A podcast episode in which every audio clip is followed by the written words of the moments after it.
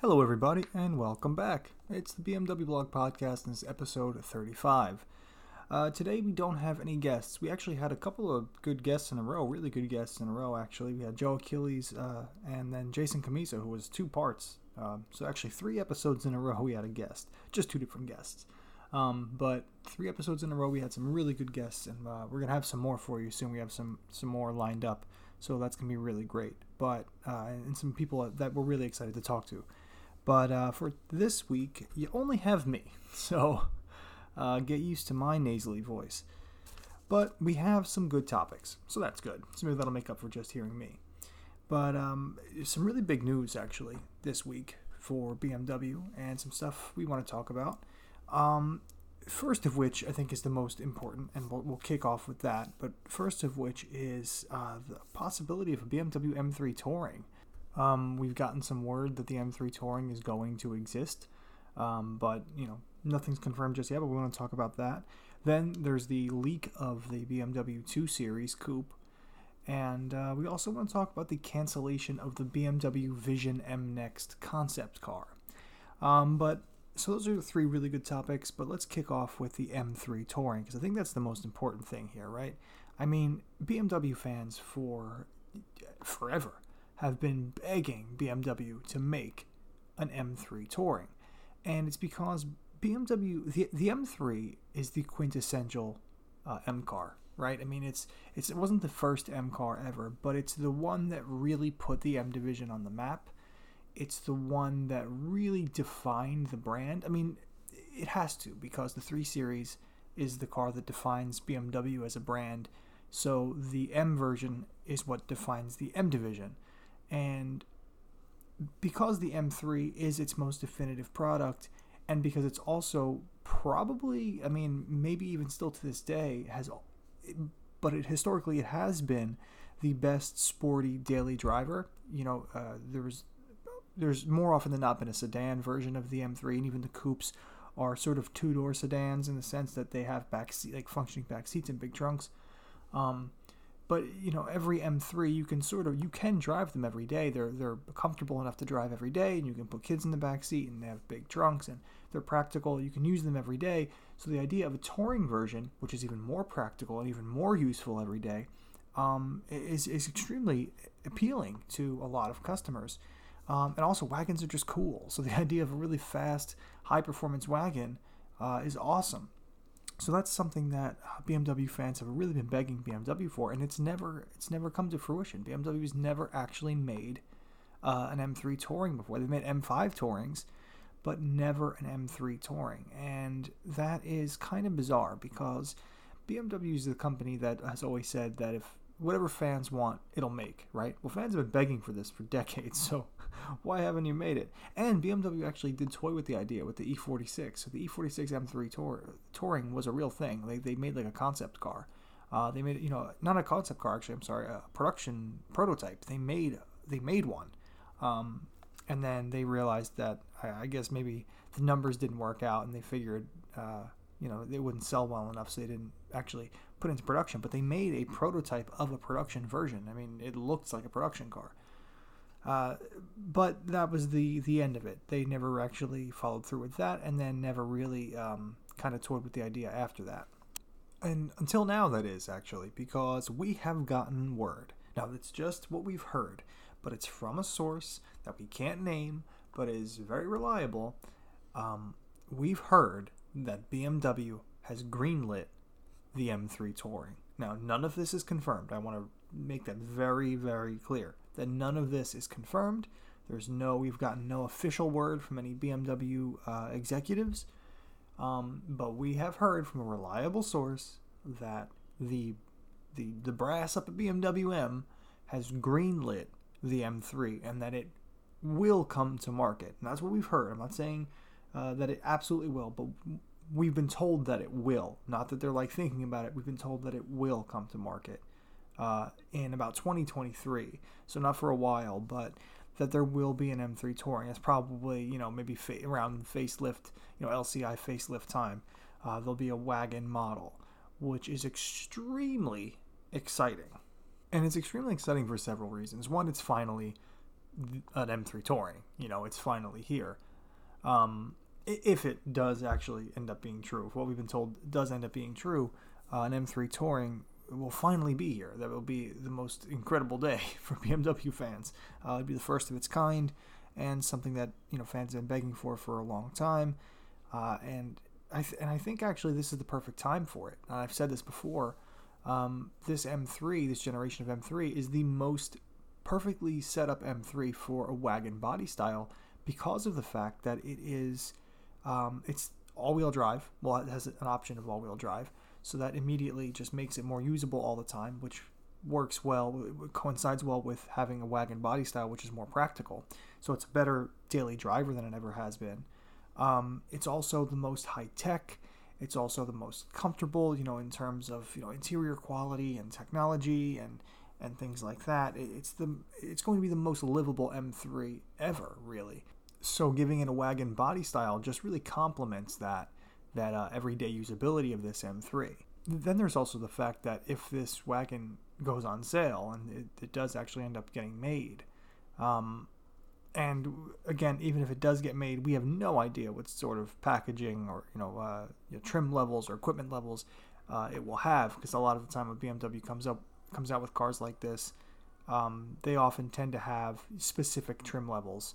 Uh, you know, like maybe it only comes in competition uh, spec with you know an automatic transmission and all-wheel drive. You know, sometimes BMW does that, but uh, there's a possibility that you could have a BMW M3 Touring that's a rear-wheel drive with a twin turbocharged straight six engine and a six-speed manual transmission. That's a real possibility now, and just that notion, I think I have to have some orange slices or something because I'm about to pass out. Because that is an incredible that is an incredible proposition.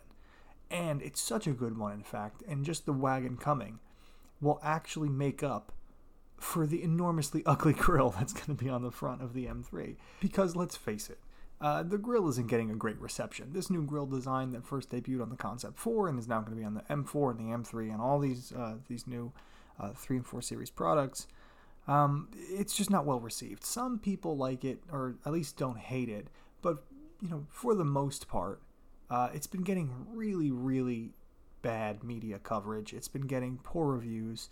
I mean, we talk to designers; they just kind of look at it with a bewildered. They look like a dog that just heard a funny noise. You know, they tilt their head like they just can't figure out why BMW would put such a oddly shaped grill, uh, a disproportionately large grill on the front of the M3 uh, and M4. No one really can understand what the decision there was. Uh, it's very bizarre and it doesn't look good. Um, and of course, we'll get used to it, like we get used to everything. But it, it's it's certainly a huge shock, and it, it's not the prettiest of things. So, because it's so negatively re- received at the moment, I think BMW putting out a wagon will make fans either forget it entirely, forget the new grill entirely, or or forgive the grill. They'll be able to say, "Well, I don't care that its grill is weird. I can get a straight six M3 wagon with a manual and rear wheel drive, and that's the car I want. So I don't really care that its grill looks weird. Um, you know, I don't care that it's fugly. I want that machine, and I'm gonna buy one. And I think that it'll, I think a wagon version will actually really, really forgive that grill. I think that will have, or at least allow fans to forgive that grill. Um, so I think it's a wise move on BMW's part, to be honest, and maybe maybe that's the uh, motivation behind the move. Maybe they saw uh, all the negative publicity and like, all right, we got to distract, distract, distract from the distract from the grill. Um, but but again, but again, nothing is confirmed. It's just what we've heard. Our sources are reliable, and our sources are not often wrong. But um, again, we're not going to officially say anything is confirmed because it isn't. But it's extremely exciting news. I just hope that we don't get super excited for no reason and then, you know, get our hopes up and then BMW crush them into tiny little pieces because that would be disappointing. However, uh, I think I think there's a good chance. Personally, I just think there's a good chance um, because we heard whispers a long time ago, maybe six months to a year ago, that BMW was like sort of thinking about maybe contemplating about bringing up the idea of an M3 touring in a board meeting. Like it was so, it was just, it was the faintest of faintest possibilities, and uh, now we're hearing this again. So I think, you know, when you hear rumors multiple times about the same thing from different sources, I think uh, I think there's where there's smoke, there's fire. So that's just me personally. I think there's a good chance that um, that we might actually realistically see a BMW M3 touring in the next couple of years, and that would be amazing. That would genuinely be amazing, and it would be the best thing BMW has done in ages. Um, I think it would be a really incredible moment also for BMW fans because it would seem like okay, they're finally listening. BMW's finally listening to what we want. Uh, because over the past few years, BMW's made some bewildering moves, uh, moves that have upset a lot of the enthusiast fan base, like switching the two series Grand Coupe to front wheel drive, and you know all sorts of weird things like that uh, that have really upset the brand or the brand's you know loyal fans. So I think putting out an M3 wagon will be a return to form, and, and fans will really appreciate that. So I think it's a it's a smart move if BMW does end up doing it. Another thing I want to talk about is um, the BMW 2 Series. So let's move away from the M3 a little bit and talk about the 2 Series, the next generation 2 Series Coupe. Not the Grand Coupe, not the uh, the Grand Corolla, as Jason Cammisa called it last episode, but um, the new 2 Series Coupe because it just got leaked. So some photos of it came out um, on Instagram. They showed off a black, uh, what looked like an M240i, um, in you know without any camouflage, and it looked like it was kind of a behind the scenes photo, and someone might be in trouble. But um, it did get leaked, and it, looks pretty good. Uh, it does. It looks it looks like a 2 Series Coupe, and we've seen um, spy photos and stuff. So we get the idea of the proportions and the profile and the silhouette and how it's going to look, and you know, it, you know, kind of its shapes and and it actually kind of reminds me a little bit of the one series actually, which I guess is a good thing. The one series coupe. Um, it, it, looks pretty good though. It, it's I think it's gonna be a good looking car. I don't love the headlights that were leaked in these in these photos. They just kind of look a bit blah. Like they don't look great. They're they're not bad. They're just kind of like blah. But you know what? I'll take blah right now because with BMW's penchant for massive grills, I'll take a little bit of uh, uh, understatement. You know, I'll take a little bit of reserved styling in my BMWs now. So I, I, think it's it's it's good that BMW is going with a kind of a simpler um, more elegant design with the 2 Series Coupe and not something so outlandish, especially because the 2 Series is one of their less expensive cars. So, uh, you know, it typically caters to a younger audience, or at least, um, you know, yeah, it's a younger audience, I would say, actually. I think that's a fair, fair way to put it. Um, it's their younger audience, and because of that, BMW right now, at least actually, it's not just BMW, it's all German automakers. When they see, when they hear the words like younger audience, they tend to just go real flashy and hip to try to attract the millennials. Um, but you know, you look at like the Mercedes A Class and the Audi A3, and they're very like flashy and edgy, and they have like all these crazy interior techie bits to, you know, kind of try to get us millennials with our ADD to uh, get in there and uh, you know play with all the funky buttons and look at the funky styling. But it looks like BMW has taken a more reserved approach with the two series, and that's good. I think that's a good thing. I think it's wise.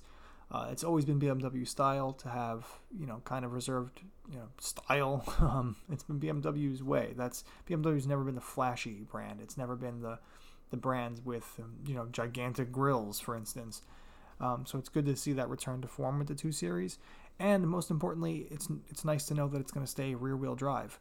Um, you know, we're not going to have another two series Grand Coupe on our hands where it becomes essentially a you know a four door mini sedan um, and, actually, to be honest, it's not even. I, that's actually insulting to the Mini because every Mini drives better than the two Series Grand Coupe. So, um, it's nice to know that it's going to go back to just a rear-wheel drive coupe, um, and it's going to have a penchant for sp- for sporty handling. I mean, we've even been told that the M2 is the, the next generation M2 is a monster. Like it's to be a monster. Obviously, I don't think they have like even pre-production models yet, but um, from what we've been told, it's to be, you know, it's to be kind of crazy.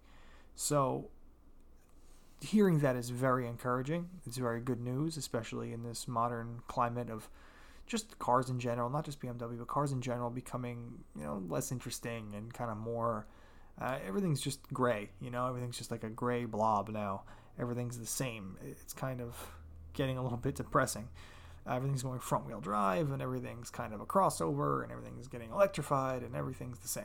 But so it's nice to see like a, a proper rear wheel drive coupe coming from a premium brand because it's the only one in its segment. I mean, everything else, you know, there are no other rear wheel drive coupes in that segment from anyone, any premium brand. You know, the the next closest car is the Porsche Cayman, but that is, uh, you know, sixty thousand dollars to start, and it's mid-engine, and it's a Porsche. It's you know, it, it's not really a two series competitor, but Mercedes Benz doesn't have a two or you know two series coupe size car.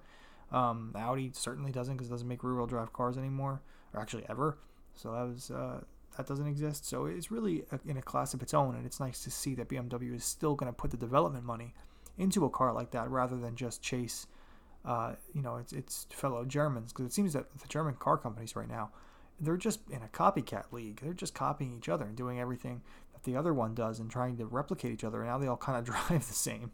You know, it's kind of it's it's kind of frustrating. So it's nice to see BMW still kind of bucking that trend and going with something that maybe isn't the most popular of choices amongst customers, but it's one that uh, enthusiasts certainly appreciate, and that's nice to see. Also, it kind of gives us hope that maybe I mean every time BMW does this, comes out with a two series or you know whatever it is that's small and rear wheel drive, it kind of always gives us hope that like is this going to be the next you know the modern 2002 because that's what BMW fans have been begging for you know since the 3 series started getting so big. We want that reboot, that reset back to small, just really small proportions. You know, compact rear-wheel drive, simple car that's that's purely designed to drive great. You know, it's not designed to have the best tech. It's not designed to uh, you know be, be the most premium or the most luxurious. It's just designed to be great to drive. And uh, you know, maybe its styling is proof of that because again, it's not the flashiest looking car, and BMW has proven right now it's kind of into flashy styling. So when you see that the 2 Series isn't flashy looking, maybe BMW is going for that more simplistic, um, you know, more driver focused uh, vibe for the new 2 Series, because that would be that would be fantastic. And it seems like there's a, certainly a possibility that that is going to be the case. Uh, will it be a proper modern 2002? That's doubtful, of course, because in you know this modern world of you know safety and uh, you know all sorts of different regulations, you, there's just no way to make a modern 2002 anymore. But uh, as close as BMW can get within the uh, the confines of all the different regulatory bodies, uh, I think that would be really really fantastic. But the last topic, and I think the one that's going to kind of take the longest, um, I want to switch gears a little bit and talk about the Vision M Next. So BMW last year debuted a concept car called the Vision M Next, and it was a concept supercar um, that was supposed to be a hybrid M car. It was supposed to be like an M Division product that was a hybrid mid-engine supercar, um, and one that was supposed to be you know crazy high tech and it had wild styling and it kind of paid homage to the BMW M1 and it was it was a really really really cool concept. It was one that I saw in person at Pebble Beach, uh, you know, up up close and personal, and it was a stunning car to see in person, and it drew just tons of attention. It was a really really awesome car. It was and it was one that a lot of fans really really liked, and uh, really really hoped that it would. You know, they, they all really really, hoped that it would come true. That BMW would actually follow through on one of these crazy concepts and, and make one. Uh, the last time BMW did that was with the i8, and that turned out to be a really uh, incredible looking car and one that fans really liked. Uh, so, you know, there was a lot of optimism behind this Vision M Next. Unfortunately, however, it's been canceled. The M Next is dead and it won't be made, and BMW honestly has good reason for it. And the, the, the reasons for it are, you know, there are several. There, there are just so many reasons why the Vision M Next is just not the car for right now. And I mean, if you think about it, it, it, there's just no way BMW could make the M Next right now. The BMW is in a weird place. All automakers are. This is a really strange time for legacy automakers who have to adapt to all these crazy, uh, you know, legislation legislative changes uh, based on emissions and safety and you know everyone everyone's pushing towards electrification and infrastructure is changing and there's just so much going on and it also seems that governments don't really know what to do they don't know which direction to go in and they're kind of doing different things. So, like, you know, some European countries are saying, oh, we don't want to have you know, any internal combustion engines, you know, on the road by 2025 or I don't know, what, you know, things like that.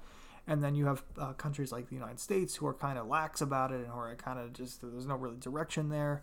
And no one really knows what's going on and no one knows where this is going to end up. And, um, you know, I was just listening to a, a, podcast with Gordon Murray, who was talking about his new T50, and he was talking about he was actually talking about this and how you know electrification is the future, but it's a more distant future than I think that at least that he thinks that a, lot of other people think it is. He thinks it's far more distant than they do, and so he thinks that it's silly that these you know these governments are putting heavy uh, you know restrictions on internal combustion engines right now because uh, it's going to be a long way off before car companies can really start pushing, uh, you know, proper EVs, and it all comes down to technology. Battery tech isn't there quite yet to sustain, you know, a long, like a ton of long distance EVs that are affordable. Um, you know, the, the charging infrastructure isn't there yet to make uh, widespread uh, EV use uh, realistic. You know, customers have a hard time finding charging stations right now, and you know, charging at home, you know, having the you know level two chargers at home is relatively expensive. So it's, it's still in its infancy, um, despite what brands like Tesla and stuff will tell you. Um, but despite that, BMW still does have to invest. Uh, BMW must invest in its electric future. The problem is it's very confusing right now. So BMW needs to kind of divert all of its resources, all of its energy towards that goal. You know, it, it there's there's no room for superfluous uh, cars. There is no room for uh, you know fun projects like the M Next because BMW, just like every other brand, is going to have to figure out how to survive uh, within the next five to ten years as the whole automotive landscape changes drastically, and you know it needs those resources for that transition. So cars like the M Next just can't be made right now. It's just not the right time. Um, just completely inappropriate time uh, for such a car. So I, I, actually, despite the fact that it was a little disheartening to hear the M Next was gone uh, or was killed off, I, have come around the other way and I, I, sort of see that there's really no way it could have been made right now. It just doesn't make any sense. And also, um, I'm kind of starting to see the light in the fact that uh, BMW really isn't a supercar maker. BMW doesn't need a supercar. It's like the last thing BMW needs. It should be like on the very bottom of BMW's priority list to make a supercar because it's just not what it does. BMW is a sports car company. They make small sports coupes and sports sedans. Um, you know, cars like you know supercars are just not in BMW's wheelhouse. They've only made two, uh, the BMW M1, and that was barely made by BMW. BMW really only did the engine. You know, the the tube frame chassis was designed by Lamborghini. The body was designed by Giugiaro. Um, it was assembled by you know Italdesign, Giugiaro's Italdesign, and uh, you know BMW put the engine in, and that was really it. Uh, the engine was magnificent. Don't get me wrong. It was, and the entire M1 was an incredible car, but it wasn't really a BMW product. It's not something BMW can hang its hat on. Like, hey, we're a supercar maker because we made the M1. It's not like uh, Lamborghini with the Miura or something like that. Um, you know, it's not really BMW's wheelhouse. And uh, the other car that the other supercar that BMW made was the i8, and it honestly wasn't even really a supercar. I mean, while it looked incredible and it was technically mid-engine, it did not have the performance nor the capability of a supercar. It was, at best, a mid-engine hybrid sports car. Uh, I mean, a 911 is a sports car, and it's cheaper than well, was cheaper than the i8, and was faster than the i8, and handled better than the i8, and was just better to drive than the i8. So, it the i8 was not a, a, a supercar. Just it just was not. Um, as as awesome as it was, that's just not what it was. So BMW shouldn't really hang on to the idea of making a supercar because it made the i8. That doesn't, or the M1. It just doesn't seem to be logical at that point. It's not something that BMW needs. It's not something BMW is about. Uh, it's not part of the brand's history. I think the, the idea of a supercar, while fun and admittedly it would be cool to see one, uh, I think that idea needs to just kind of die off because it's just not. It, BMW doesn't need one. It, it's just not important. Uh, let let BMW focus on what it's good at making and what it historically has made, which is small, sporty coupes and sedans. And um, I think that is the direction BMW should should head, and not focus on cars like the M Next. Especially when you consider the sort of cars that BMW has to make. So, I mean, in that same breath, in the same article that we, the same article that shed light on the fact that the Vision M Next was canceled, we also learned that BMW was making an electric M5.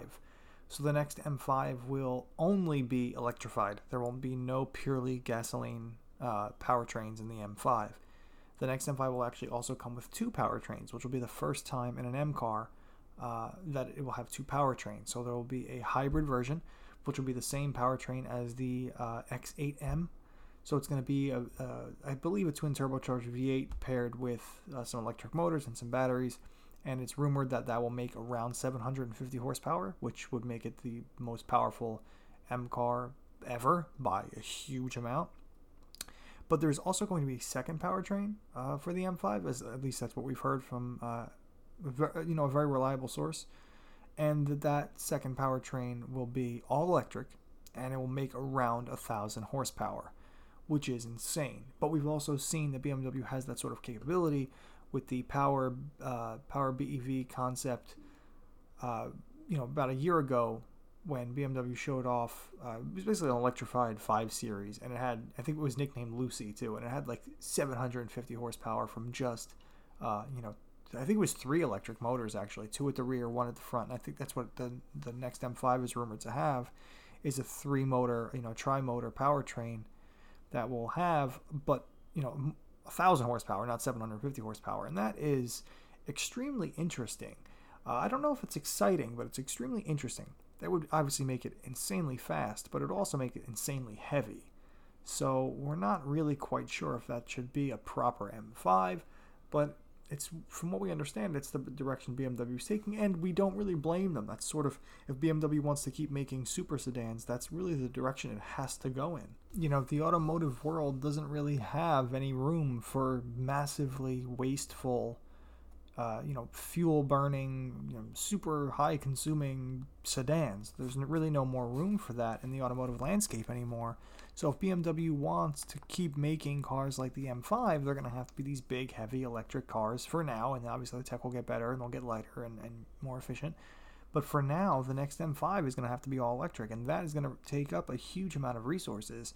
And uh, you know, the M Next just doesn't need to be sucking up those resources. Those resources need to be put into making you know an electric M5 and cars like that. And by the way, for the record, if this X8M is really on its way, which from what we understand, it absolutely is. Um, and it's going to be the, the first bespoke M car, you know, the first M car built from the ground up, not based on a pre existing BMW model. Uh, if that really is going to be a big hybrid SUV, just axe that too. Get rid of that too.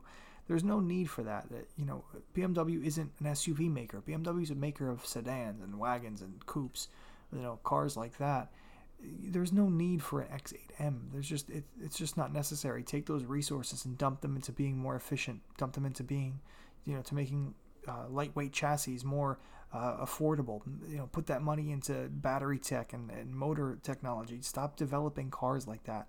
Like if you're gonna cut the M next, cut the X8M too. It just doesn't make any sense to have something so big and bulky and, and wasteful uh, in a time when because the X8M is while it's going to be a hybrid, it's still going to be a twin turbocharged V8 in a massive hulking SUV that's going to weigh as much as a mountain. Just get rid of it. You know, this isn't the time for SUVs. This isn't. It's not an appropriate time for being that wasteful. Just get rid of that sort of thing, especially now with you know we've gone through like a pandemic and every car company is hurting desperately. Um, so let's just get rid of the waste, cut the fat, both literally and figuratively. I mean, the X8M is a big, that's a, it's a big beast. Let's get rid of that thing. You know, uh, I don't see the point in having that anymore. So I think actually it's wise to cut the Vision M next. And to be honest, I think I don't think it should stop there. I think it should start cutting other projects that don't seem super necessary. Cars like an electrified M5 seem more important to me at least. And granted, I'm no executive, I'm no uh, expert, but to me, something like an electrified M5 seems to make more sense than uh, um, uh, an X8M. Excuse me. Uh, I think that seems to be the way forward. And then put that also put that same electric tech into M3s and you know M2s and start putting and you know hell make a tiny little electric sports car. Take a 2 series and make it all electric. You know, do stuff like that you know, don't uh, I, I, don't think an X8M is an appropriate car right now, and uh, neither is the Vision M next. also, since we have a little bit of time, and it kind of touches on that on that subject um, a little bit, I just talked about uh, Gordon Murray uh, talking about you know electrification and things like that. You know, he's been in the the news quite a bit lately. He's been kind of dominating the automotive headlines because of his new T50, which is like the most incredible. You know, he calls it a hyper GT car, but it, you know, it's just the most incredible thing I've ever seen. You know, I, I don't, I'm no engineer, but I wish I was an engineer. So, uh, you know, seeing it and hearing him talk about it is like you know pure it's just pure engineering porn to me. It's like the most it, listening to it's fascinating. I can't stop. But um, one of the things he was telling a story recently on the Chris Harris podcast, the Collecting Cars podcast with Chris Harris, and he was telling a story about. I mean, famously, if you're a BMW fan, you know that Gordon Murray made the McLaren F1, and the McLaren F1 was powered by a BMW engine. Uh, Paul Rosche made the incredible naturally aspirated V12 that powered the F1. It was one of the most amazing engines of all time possibly the greatest engine of all time and the greatest road car of all time. Um, you know, it's just a sensational machine and it, it's a legend. And, you know, famously, Gordon Murray worked with BMW to make, and Paul Rosche specifically, to make that engine. And then afterward, he was, I've never heard this story. He was telling Chris Harris this story, and I think it's fascinating. And it's that after the F1 came out, BMW was so thrilled with the media coverage about the car because it, it made BMW, you know, it shed a huge light on BMW's engine uh, quality. You know, I mean, here's this the most amazing car ever made, and it has a BMW engine. It says BMW, you know, powered by BMW M on the on the uh, valve cover, and you know, so it was just getting incredible media coverage, and BMW was really thrilled.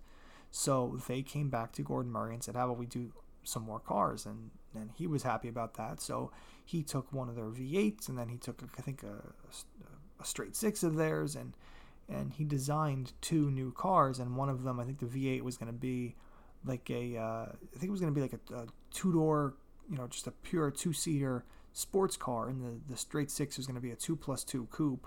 And you know he developed, he designed the lightweight chassis, and he designed you know these really these really great sports cars that were going to be much more affordable than the McLaren F1. They were going to be more like uh, maybe Porsche 911 turbo price at the time, and I think they were still going to be made by McLaren, um, just with you know BMW engines, and because he was in charge of McLaren cars at the time, and you know he they had all this he had all these plans drawn up for it, and then at the last second they were going he was flying to Munich airport to meet Paul Rosche and uh, another BMW executive at the time, uh, whose name escapes me at the moment, but he was going to meet these BMW executives about this deal, and, and basically the deal was done. You know, uh, it was just a handshake away um, from having this this deal done, and, and you know having Gordon Murray start developing these cars.